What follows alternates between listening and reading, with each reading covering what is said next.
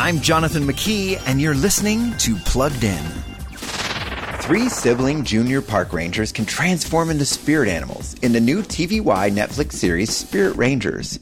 It's a celebration of Native American storytelling, helping Native American kids feel represented on screen.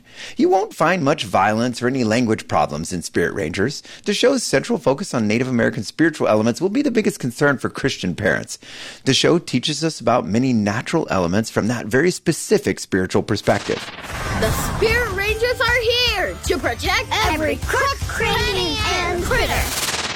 Aside from that, each episode teaches the Spirit Ranger siblings or their spirit friends positive lessons, including overcoming fear, controlling anger, and how winning isn't everything. Before streaming the latest shows, visit pluggedin.com slash radio. I'm Jonathan McKee for Focus on the Family's Plugged In.